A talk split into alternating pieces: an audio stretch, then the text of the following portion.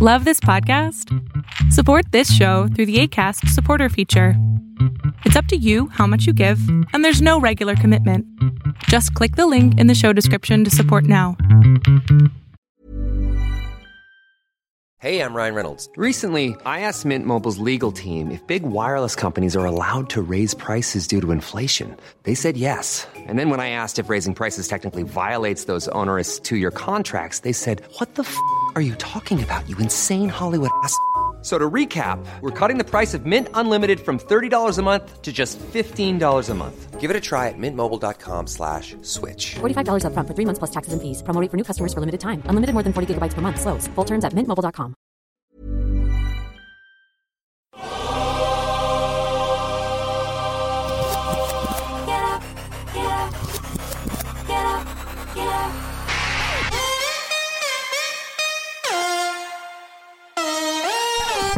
Welcome to On the Ball with Rick Bucher. Here's your host, Let's send it over to Rick Bucher. Rick Bucher.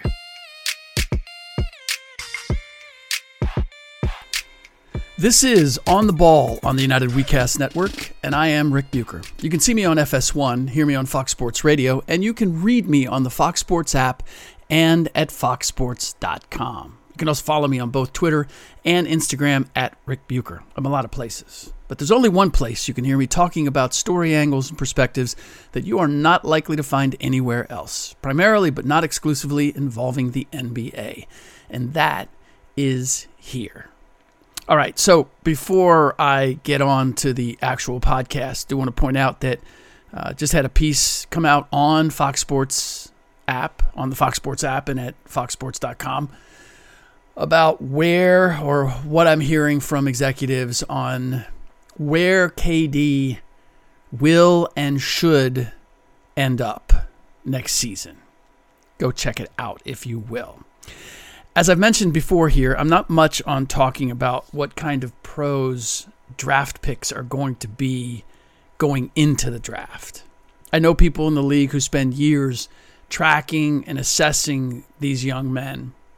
So it would not only be arrogant, but foolish of me to think that I can watch a few performances or highlight clips, workouts, even NCAA tournament games, and know how their talent is going to translate or not to the next level.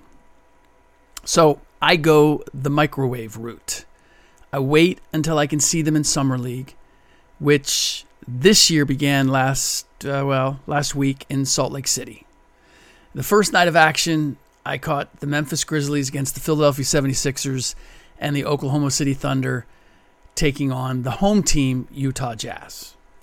Now, a few observations before I get to the primary topic of this episode, which is my first impression or impressions of seeing number two pick, the Thunder's ultra skinny, scarily skinny Chet Holmgren.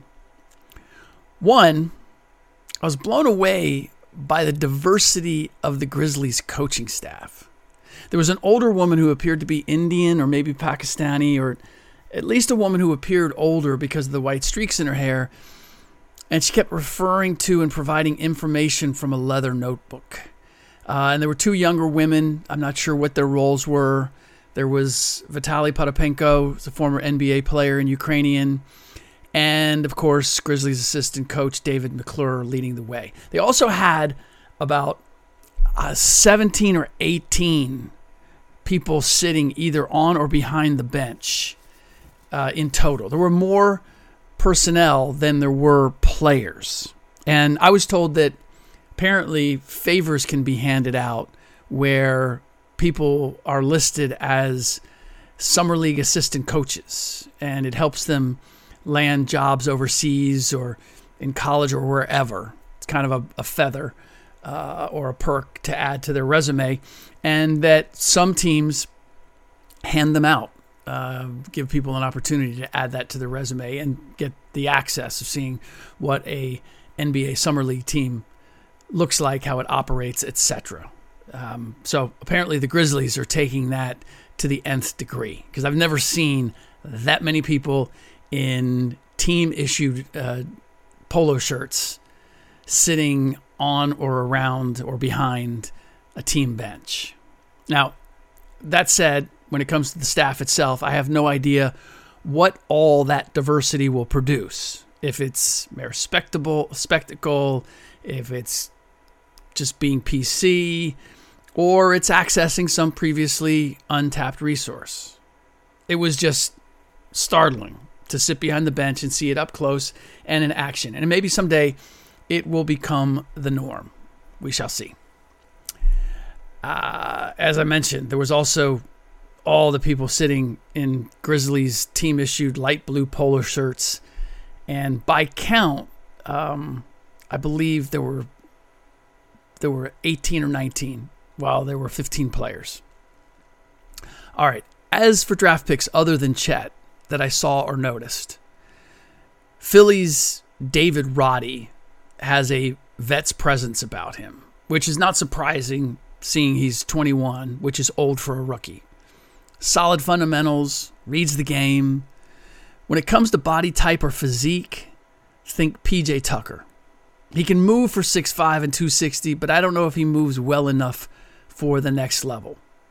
In general, older rookies or guys who spent a year in the G League or playing overseas look at least a level, if not two levels, above almost all rookies except for the very best. And I hesitate simply because of what we saw from Paolo Banchero, who played at his pace, was running the show, very impressive in what he did. Uh, and in any case, that disparity between the guys who have had experience overseas or in the G League may be even more uh, stark because this draft class has had its development affected more than, or hindered, I should say, by COVID 19 restrictions than any other draft class. Now, that said, there are some guys I initially had doubts about that have been impressive. One is Jaden Ivey prior to spraining his ankle.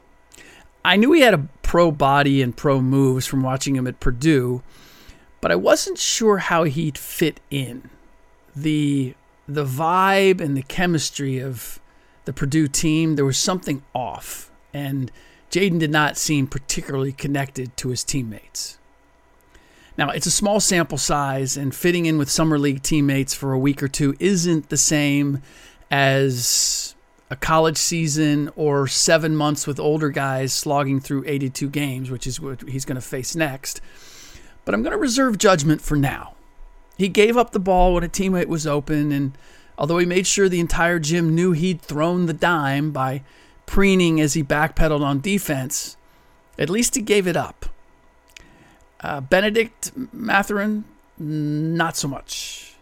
The dude is looking to score every time he touches it, and it will be interesting to see how his love affair with mid range pull up jumpers sits with Pacers coach Rick Carlisle, particularly if he doesn't hit them at a higher percentage than I saw him hitting them. But I'm also going to cut Mathurin some slack for now. Uh, I, I, I got on him, I chided him here on the podcast for foolishly saying LeBron James would have to prove he was better than him. I'm going to take it as his way of saying that he wouldn't be intimidated by anyone. It was a clumsy way to do it because it sounded as if he felt LeBron would have to earn his respect.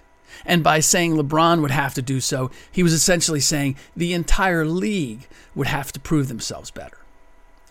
I don't think he meant that because when asked during Summer League who he hoped to model his game after, he said Jaylen Brown and Jimmy Butler.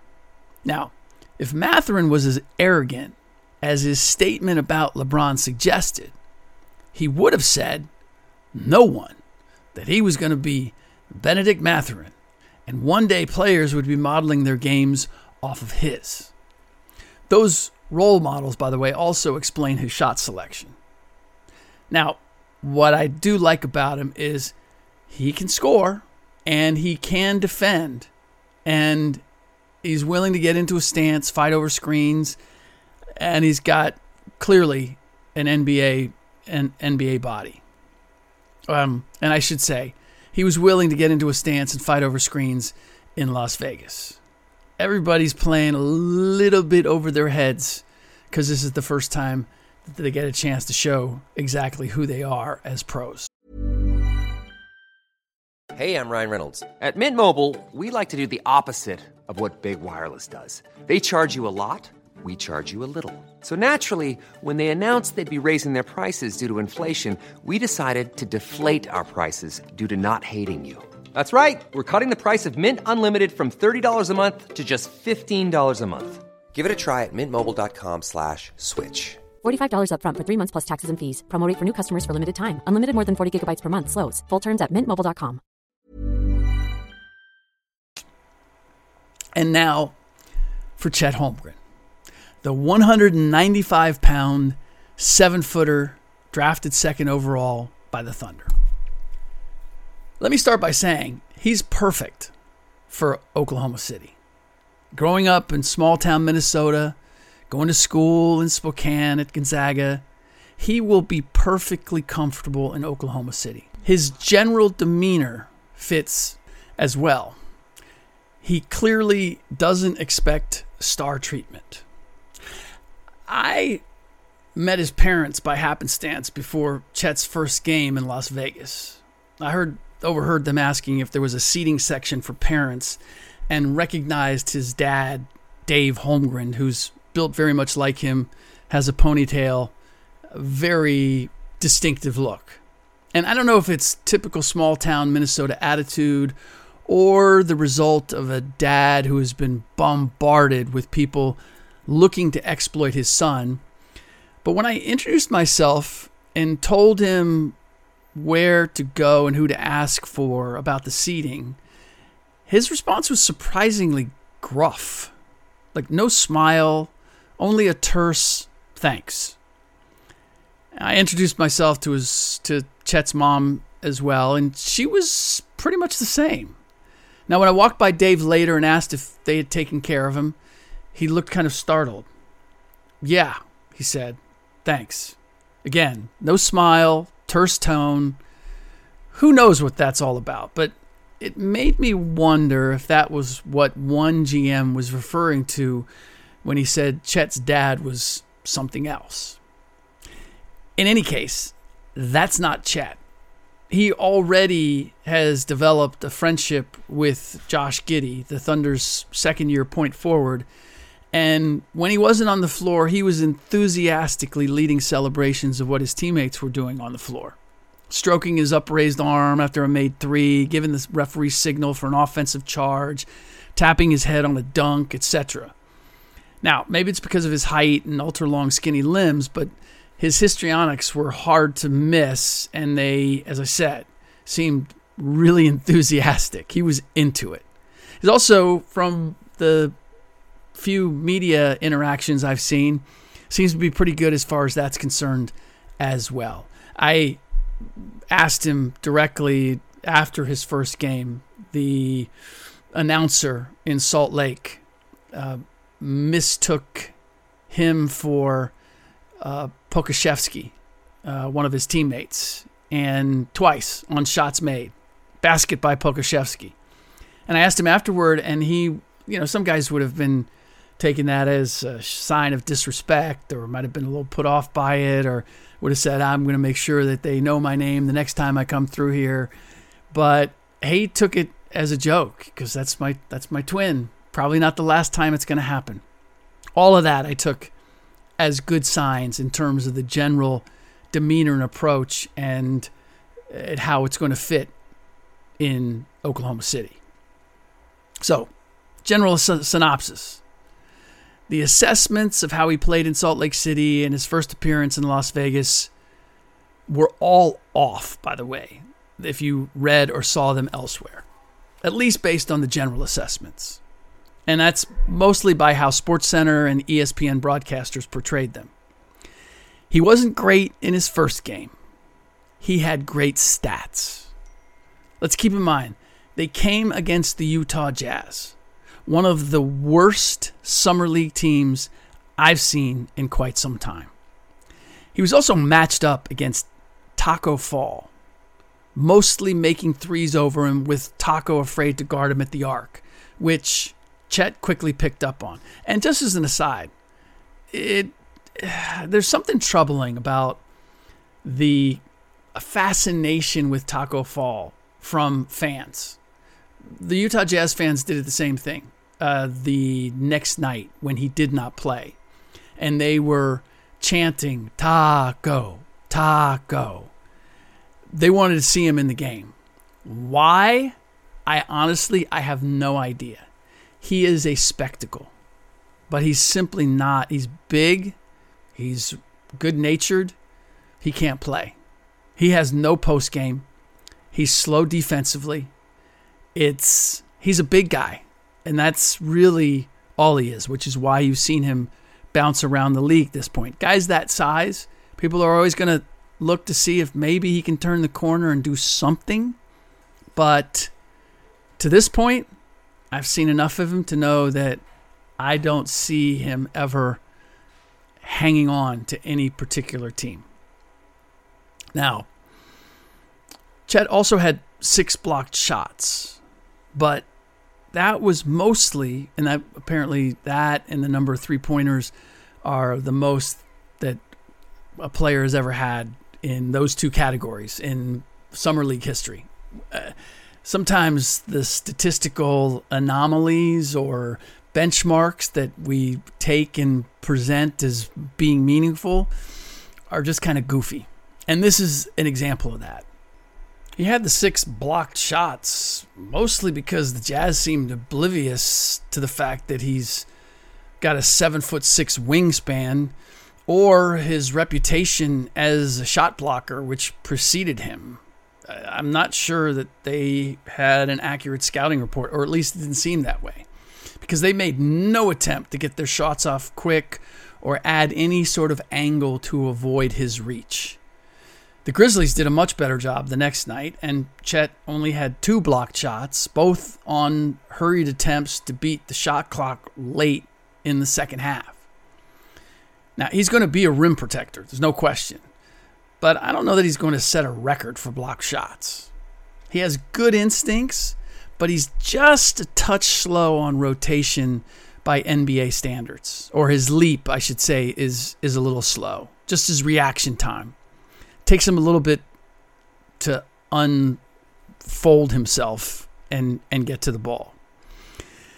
Nor was there reason for alarm concerning Chet when he didn't have the same box score the next night. And undrafted Kenny Lofton Jr. of the Memphis Grizzlies outscored him. Now, Lofton is one of those players that does not look like he even belongs in an NBA court. He's baby faced, downright chubby. He's sort of Zion Williamson without the crazy hops or explosive first step. But there's a reason he was the leading scorer over both Holmgren and Jaden Ivey on a gold medal winning under 19 U.S. national team. The dude knows how to get his shot and score. There's a reason he broke all of Karl Malone's scoring records at LSU. He's been playing against guys faster and with more vertical his entire life, and he's figured out how to use his girth, his left handedness, his touch, and his spatial awareness to get shots up and in in a variety of ways. He went undrafted, I suspect, because cleverness can only get you so far. And he's probably going to struggle finding a position he can defend at the NBA level. But he came into the game against the Thunder and Chet, both with the fearlessness of someone who has played with Chet for four years in the national program and the chip that comes from being undrafted, despite having played with him for four years in the national program. The Thunder weren't going to run plays for Chet to attack Lofton. There was not like we got to prove our guy's better than Lofton. That wasn't even consideration. It kind of was the other way. The Grizzlies were happy to let Lofton eat against Chet. Now, same goes for Chet's first Las Vegas game in which he faced Jabari. There were a couple of one on one situations where Jabari got the better of him, drove on him for a bucket, picked him on a drive, ripped a rebound away from him. On each one, the difference in athleticism between the two was on full display. But the way Jabari played overall is exactly why GM Sam Presti went with Chet even after Orlando surprised everyone by taking Banchero and not Jabari with the number one pick. Jabari took 19 shots in 26 minutes against the Thunder, making only five. He took nine three pointers, making only two. He did not shoot a single free throw. Now compare that to Holmgren, who was six for six from the line and took only one three to match Jabari in points with 12, despite nine fewer shots. By all appearances, Jabari was out there to prove he should have been the number two pick, if not the number one, and instead, he confirmed why neither Orlando nor OKC went with him. Now, I think he has a chance to be very good. Maybe even the best of all three because of that superior athleticism. But his game as of right now is unrefined, and I'm not convinced that his mind is right. There were stretches when his presence on the floor was not even noticeable. I'd have to hunt to think is is Jabari still out there? Sometimes he was, sometimes he wasn't. The Rockets don't play run plays through him the way Orlando does or did with Banchero. And maybe more important, his presence on the defensive end is not as consistent as Holmgren's. Opponent, opponents have to be aware of where Holmgren is anytime they get into the paint, and they are. And while Jabari certainly can block shots, he hasn't learned yet how to discourage shots, even when he's not swatting them or without fouling. He hasn't found that way to make his presence known so that a guy coming into the paint realizes that Jabari is there and he's in position to come over and swat it. Now, I love Jabari's mid range jumper. It's pure as any I've seen among this draft class's big men. But launching threes is not what the Rockets need from him and is not taking advantage of what he does best. If he is going to help Houston this season, he needs to model himself after Cleveland's Evan Mobley, not Julius Randle or Karl-Anthony Towns. Now, I can't help but get the sense that Presti, after seeing Kevin Durant, Russell Westbrook, Paul George, and Carmelo Anthony all come and go in the last few years, I can't help but think that he's giving added weight to players who aren't going to look to leave OKC as soon as they achieve any measure of success. I can't help but think that what I picked up on Chet being perfect for Oklahoma City is something that Presti also saw. And my understanding is he's been watching watching Chet since he was 16 years old. So this is not news in terms of what Chet's background is. If he's been watching him since 16, probably been to that little town in Minnesota. And he, look, he certainly did Chet a favor by having Josh Giddey play Summer League. Something guys who are full time starters and play 30 minutes a night as rookies generally don't do. It gave Oklahoma City a floor general that Jabari did not have with Houston. Now, Banchero didn't either, but he was the floor general. Giddey is a solid point forward, and he found all kinds of ways to take the pressure off Holmgren and the rest of the Thunder in need situations while also finding ways to get the ball to Chet in places he could go to work. Now, their chemistry shouldn't be surprising considering that when Holmgren arrived in Oklahoma City immediately after the draft, my understanding is that Giddey is the one who picked him up, and Holmgren said he wanted to go straight to the gym, where they played one on one. Where Giddey says Holmgren beat him that's when he gained or started to gain his respect in two parts. One, that they landed and he immediately wanted to go to the gym, and two, they had the kind of game he could beat a uh, an experienced or guy who's already spent a, a, a year in the NBA as a starter, being able to beat him one on one. Both in Salt Lake City and Las Vegas, Chet and Giddey checked in and out of games almost in unison. And that wasn't by accident. Some reporters seemed surprised that Holmgren was given the freedom to rebound the ball and lead the break, but in a summer league setting, that's the best way to get him opportunities and to make sure he stayed involved. And Chet rewarded their trust by showing he was enough of a team player that he wasn't looking to score every time he brought it up. That might have been different if Giddey wasn't out there. But clearly, he understood that Giddey was the guy running the show and he should defer. Now, if there wasn't anything in transition when Chet brought it up, he'd hand it off to a guard or Giddey and immediately set a screen and get them into their half court offense.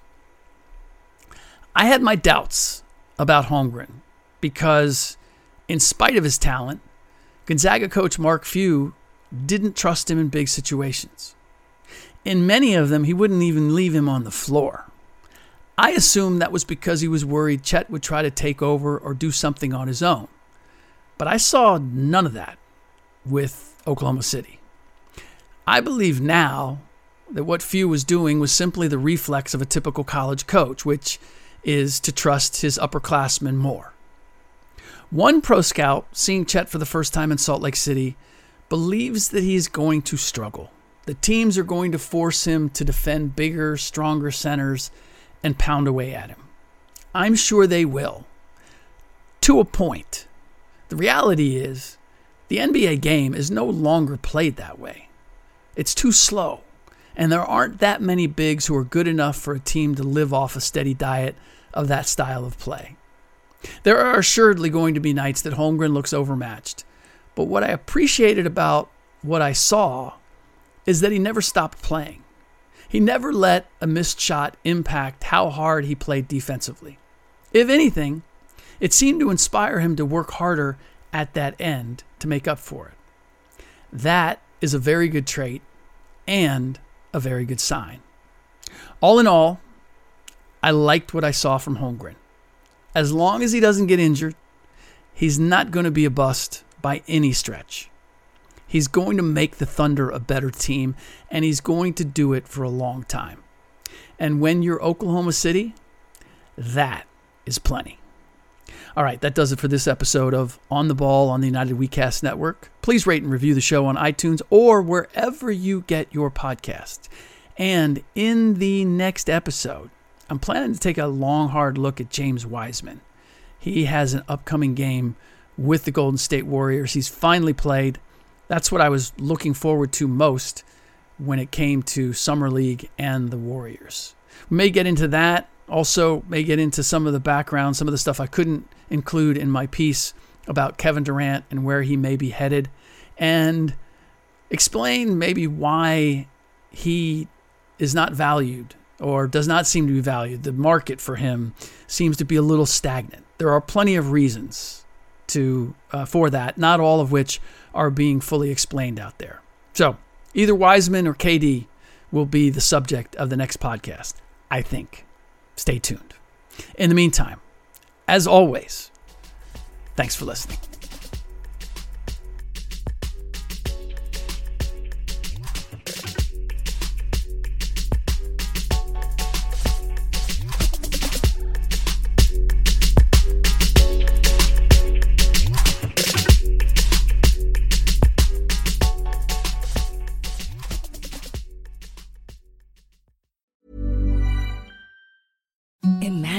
Softest sheets you've ever felt. Now imagine them getting even softer over time. That's what you'll feel with Boll and Branch's organic cotton sheets. In a recent customer survey, 96% replied that Bowl and Branch sheets get softer with every wash. Start getting your best night's sleep in these sheets that get softer and softer for years to come. Try their sheets with a 30-night guarantee. Plus, get 15% off your first order at bollandbranch.com. Code BUTTERY. Exclusions apply. See site for details.